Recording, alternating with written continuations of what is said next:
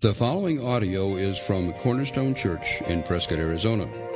For more information, visit us online at www.prescottcornerstone.com. This morning, I want to talk to you a little bit more about family. I started last week with you guys, and uh, I had a lot of great comments from the wives last week, not too many from the men, but that's okay. Um, I want to talk to you about the pathway to respect. And I, I, invited Aretha Franklin to come, and I thought maybe a disco ball might be really cool up here, and we could kind of do this thing. But uh, Jamie decided that it wasn't a good worship song. So, actually, um, how many of you remember the uh, comedian who recently passed away, Rodney Dangerfield? Do you remember him? Remember, I always used to say his big comedy thing was, "I can't get no respect." Well, I had a few quotes from him I thought you'd enjoy this morning. He said, "When I was a kid, I got no respect." The time I was kidnapped and the kidnapper sent my parents a note, they said, we want $5,000 or we'll keep your kid. Uh, this one says, I asked my old man if I could go ice skating on the lake. He told me, wait till it gets warmer. And this is the good one here. When I was born, the doctor came out to the waiting room and said to my father, I'm very sorry. We did everything we could, but he pulled through. Well, for baby dedication this morning, maybe that was appropriate. I'm not sure. But I hope that isn't the case in your family and perhaps maybe even your workplace if you're a boss or you're a leader of some regard.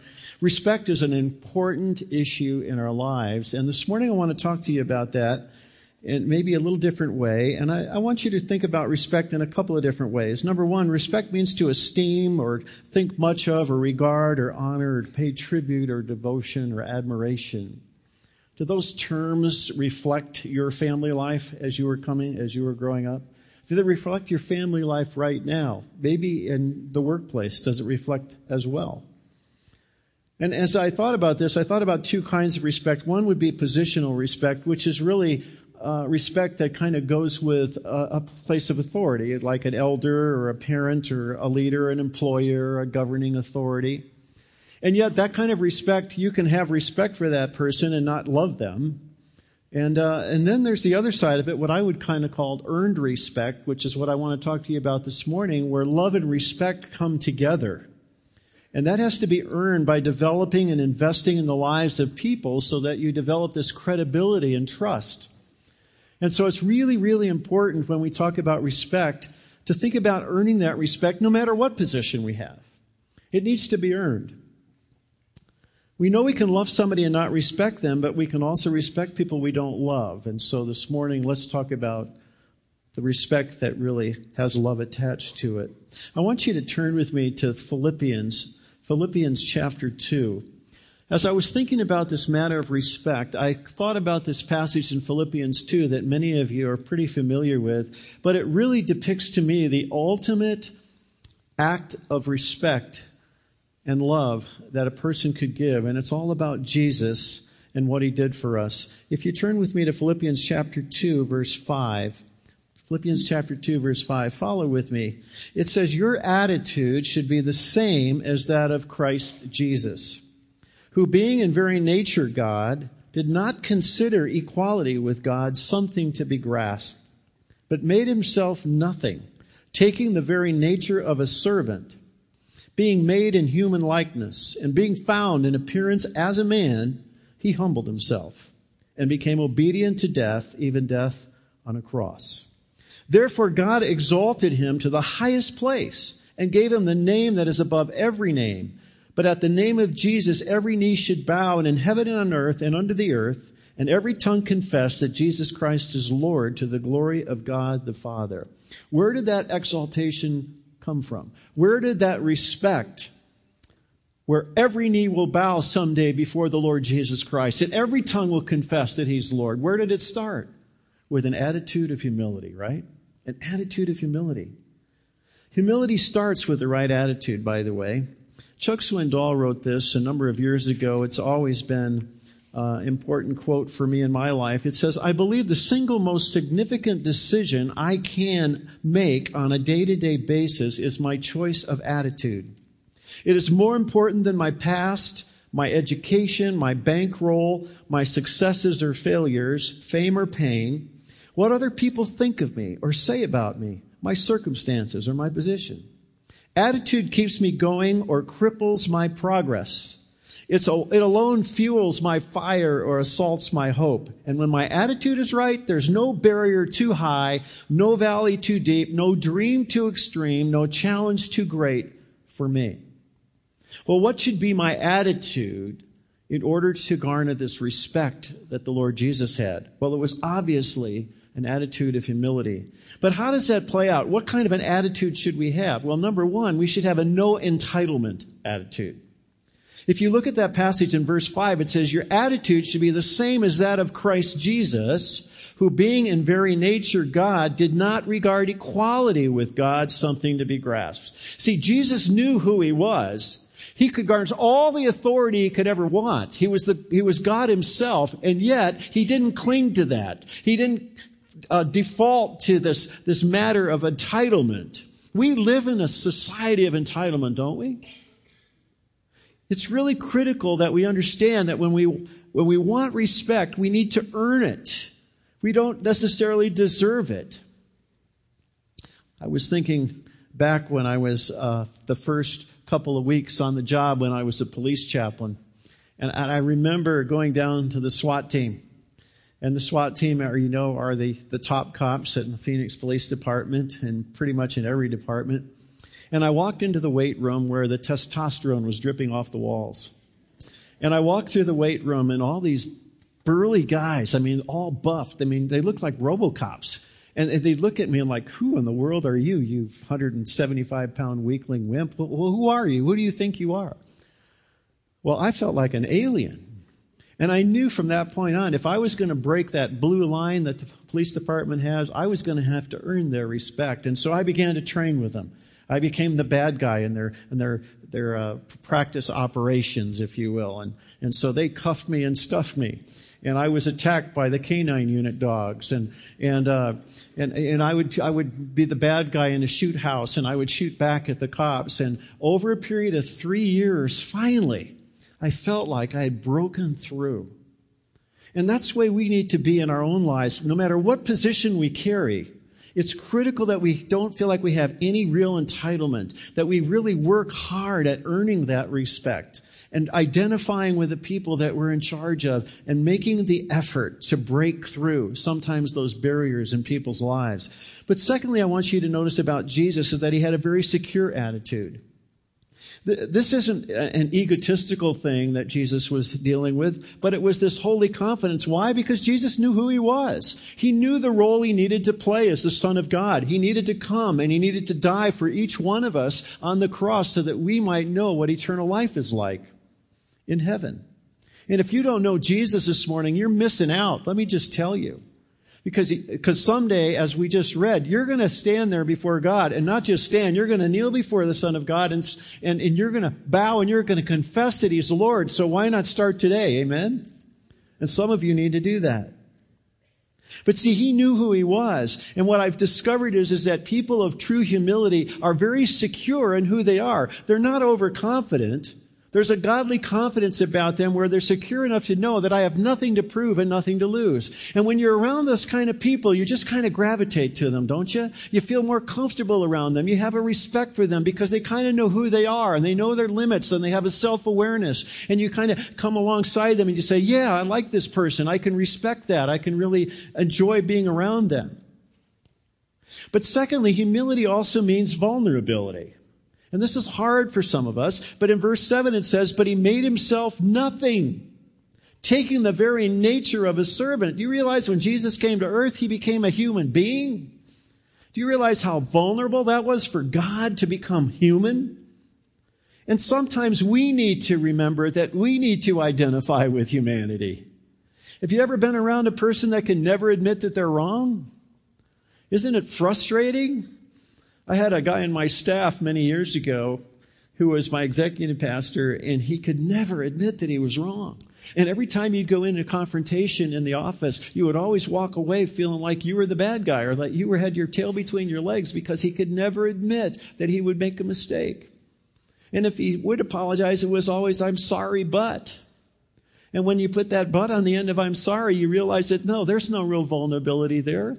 There's a pride that needs to be broken through, and sometimes we need to understand that we need to make sure that we let our humanity show when we're in that leadership position. And dads, that's so important in the home. It's so important for moms to do that, to make ourselves vulnerable enough so that our kids and people around us see that we're human beings, that we make mistakes, that we need, we need help from God as well.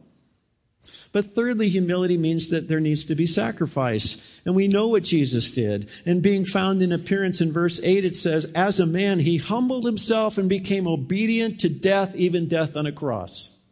I talked to you guys last week about what it means to be a sacrificial leader. And that the first person in the home that needs to be able to sacrifice is dad. But to gain respect, I need to be the first person to sacrifice. And here's my question What sacrifices? Have you made in your family that will have earned your husband's or wife or kids' respect at work or even at church?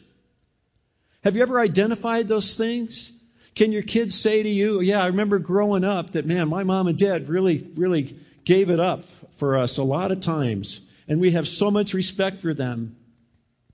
It's so important that we give it up if we want respect. We need to be the first ones to make that sacrifice. Well, look at what happens in verse 9. Because of the attitude of humility that Christ demonstrated, look what the result was. And we don't get this sometimes as human beings, but in verse 9 it says, Therefore, God exalted him to the highest place and gave him the name that is above every name that at the name of Jesus, every knee should bow in heaven and on earth and under the earth, and every tongue confess that Jesus Christ is Lord. You see what, he, what we're saying here? What Jesus demonstrated was that humility was the pathway to exaltation. Humility is the pathway to respect. Until we humble ourselves, we're never going to gain that respect that we're looking for in the lives of people that we lead and have influence over. Secondly, I want you to see the second pathway to respect, I believe, is found in the matter of discipline. If you'll turn over to Hebrews chapter 12, if you have your Bibles, turn to Hebrews chapter 12.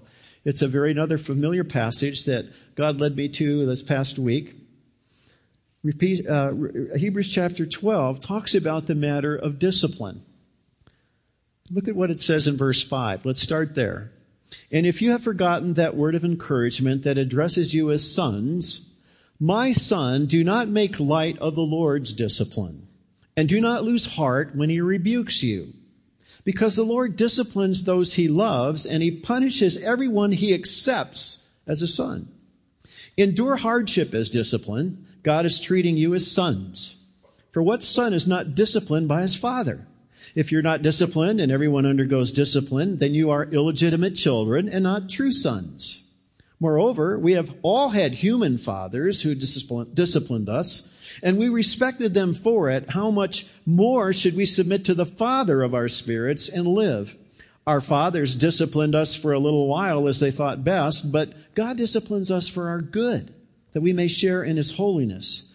No discipline seems pleasant at the time, but painful. Later on, however, it produces a harvest of righteousness and peace for those who have been trained by it. Let's look at discipline for a minute because I think discipline really commands respect. Why? Let me give you some answers. Number one is that discipline says, I love you. Discipline makes a statement. It says, I love you. When you administer discipline, you're saying, I love you. It says in verse 6, for the Lord disciplines what? Those he hates? No, those he loves. And he punishes everyone he accepts as his son. See, discipline and love need to go together. And when we discipline in love, it really helps the person who is being disciplined to respond to that because they realize this is for my good. It's done out of love. You see, if discipline is done without being in love, what happens? You, you lose respect for that person. Here's a second thought discipline says, I'm accepted. It, and he punishes everyone he accepts as a son. You see, when we discipline in love, we're telling the person that they fit, that you're a part of this family, that you're accepted. And even though I'm disciplining you, I'm disciplining you because I love you, and that means that you are accepted. You know, it's, it's, it's kind of a, a, probably a classic example of that is when we see a, a blended family, if you will, and you have a, a step parent and you have a biological parent, right? And oftentimes we tell the step parent you're going to have to kind of back off a little bit about your discipline because it really should be the biological parent's probably first priority to be the disciplinarian. And the reason why that is because that child actually biologically belongs to that mother or that father. And I think there's a, there's a part, here that just says, you know, we accept you, and the reason why we're disciplining you is because you are part of the family, because you are part of this mix. And that's good. And then thirdly, discipline is designed ultimately for our holiness. What does he say in verse 10? He says, Our fathers disciplined us for a little while as they thought best, but God disciplines for our good that we may share in his holiness. Our ultimate goal for anybody who's being disciplined is more Christ like, right? That should be our goal. Unfortunately, there's a lot of parents and a lot of people who discipline not out of hoping that person that they're disciplining will be more Christ like. It's all about their own embarrassment or their own shortcomings. A classic example of that when you go to a grocery store or to the Walmart or whatever and you see a mom whose child is acting up in the aisle and she just blows it and starts yelling at her kid in front of everybody because she's so embarrassed that her child is acting up in public. That's not the way to discipline. That's disciplining out of your own insecurities and your own embarrassment and your own legalism, perhaps. And what we're saying here is that our ultimate goal is to see that person that we're disciplining become more like Jesus. I told the story in the first service. Lynn remembers this when we were at Greg and Susie's house. Uh, this is way back when I was pastoring uh, in Wisconsin. I remember going to this home where Greg and Susie had a little boy, and his little boy was totally out of control. And these are the kind of parents that were kind of doting parents, and they just kind of loved on him. And he was so precocious, he was running the household. Do you remember that? And, and I remember my son and my daughter were there, and they were a little bit older than him, but oh, he was brutal. And I think he was down in the basement, and we heard this noise, and this little boy clobbered my son over the head with a fire truck.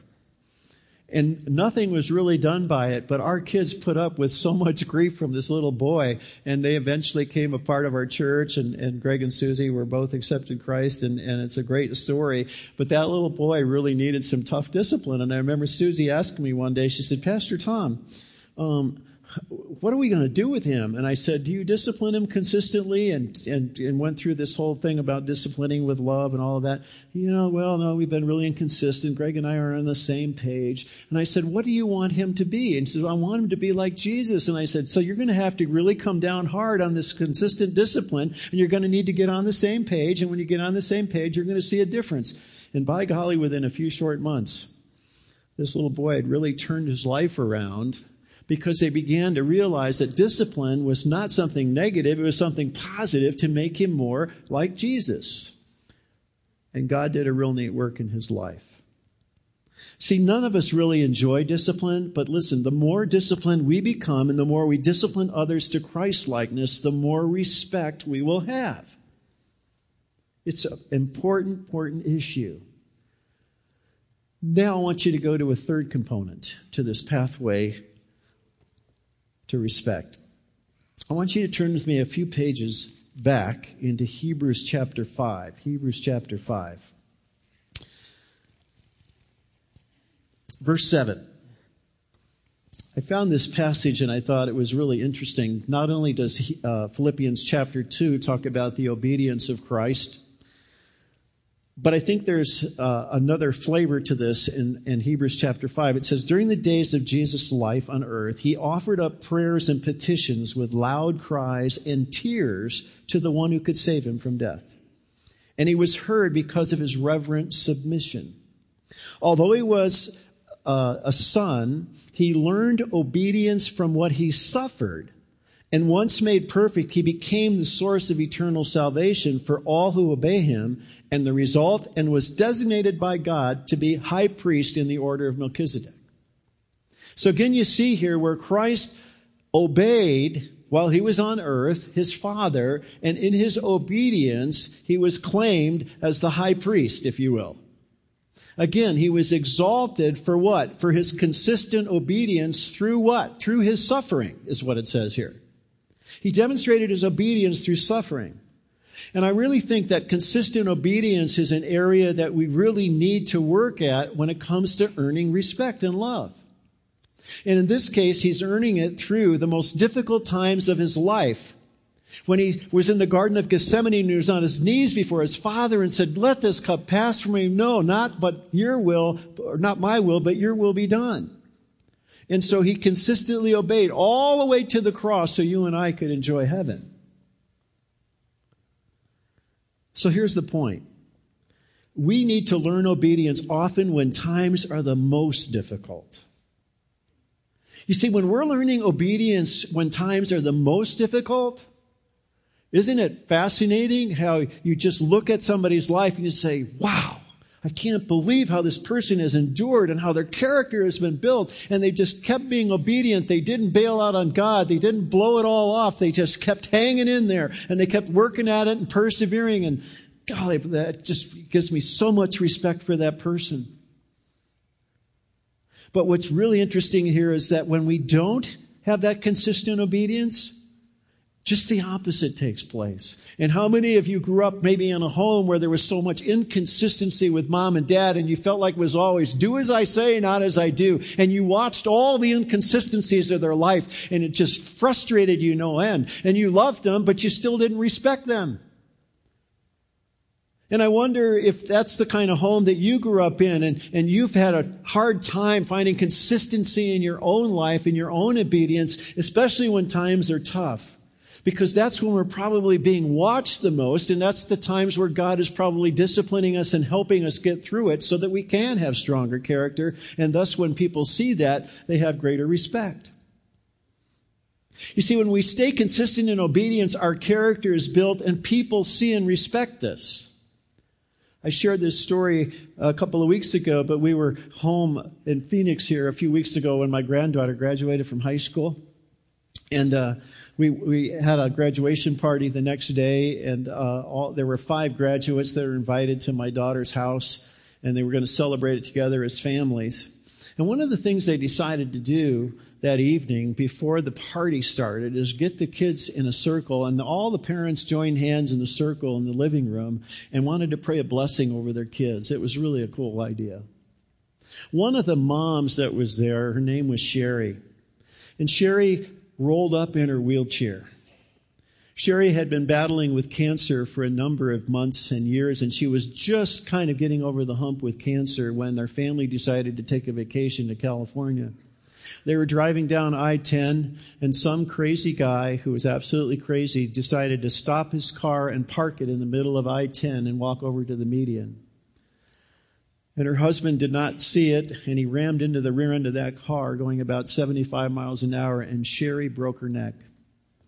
And here's Sherry, this paraplegic, in this wheelchair, and she's in the circle of parents praying. And just gives me goosebumps because I, I remember Sherry praying not only a blessing over her daughter Lauren, but she started to thank the Lord for all the blessings in her life. And I sat there and I saw here is this woman who is struggling from day to day just to have existence. And she's praying this prayer of blessing in her life. My respect for Sherry just doubled and tripled. It was amazing. And it was really interesting because there was uh, another young man who was a brother of one of the graduates, and he and his wife walked in the door right in the middle of the prayer time. And he came in very, very depressed because he had just experienced his third automobile accident in nine months, and he had totaled his car the third time. And this one wasn't his fault, but nonetheless, his insurance was up through the roof, and he was just really, really down. But he walked into that door and he heard Sherry praying, and it just, it just changed his whole attitude. It's so important that we stay consistent when times are so tough. And for some of you, you've been there. You've been there in your home. You've been through this recession. You've had physical and health problems. You've had all kinds of stuff go on in your life. And your kids and other people are watching you. And if you stay consistent in your obedience through those tough times, it's just amazing what happens when people see that and see your consistency and see your love and see you're not getting down and see you not complaining and whining. It's just amazing what it can do in terms of respect and love for your life. So, consistent obedience is really a critical component to the pathway to respect. So, let me just ask you some questions this morning. These are really hard questions to respond to. And the question is this When you look back on your home as you were growing up, were these qualities manifested in your home? Was there that humility and vulnerability from mom and dad? Was there that discipline that was consistent and loving and wanting you to, to grow into all that God wants you to be? You know, was there consistency or was there a lot of hypocrisy where there was a lot of disrespect and, and rebellion? And, you know, and for some of you, you grew up in that environment. I just want to ask you, what does your household look like now? As a grandparent, as a parent? What, what, does it, what does it look like? Are these three qualities really being developed in your home? And to be able to ask that, maybe you can even ask your kids and say, or your grandkids and say, have, have we demonstrated these things? And, and what could we do better? Because we're able to show our humanity again, right? There's that humility, that vulnerability, and to be able to say to them. I, I never forget one time I was in a men's Bible study and one of the things we were supposed to do for accountability is to go to our family and sit in a room and ask our kids to evaluate me as a dad. That was kind of vulnerable. And uh, I think Lynn remembers that. And I, remember uh, asking Lynn and the, the, kids when we sat and they wrote down uh, an evaluation of, of their dad. Um, it, it, was, it, was, it was interesting but it would be a real interesting thing for all of us to do. It's pretty vulnerable, isn't it? I know that in our family, one of the things that we always used to say when it came to consistency and obedience is I used to tell my kids that I said, if we don't have integrity in our home, then we don't really have a home. And I, I remember, I think to this day, my son would probably say that if there was one thing that dad always really talked about was integrity. And that was the matter of consistency. And so I just pray that that still is a legacy that I'll leave in my family. But what kind of a legacy are you leaving? Is it one of humility? Is it one of discipline? Is it one of obedience? Let's pray. Father, I thank you this morning for these truths that your scripture so clearly shares with us. It's so practical, it's so reasonable. Lord, I, I pray first of all for that person today that doesn't know you. Because if they don't know you, it's hard enough to be consistent, to be humble, to have that kind of discipline in our lives.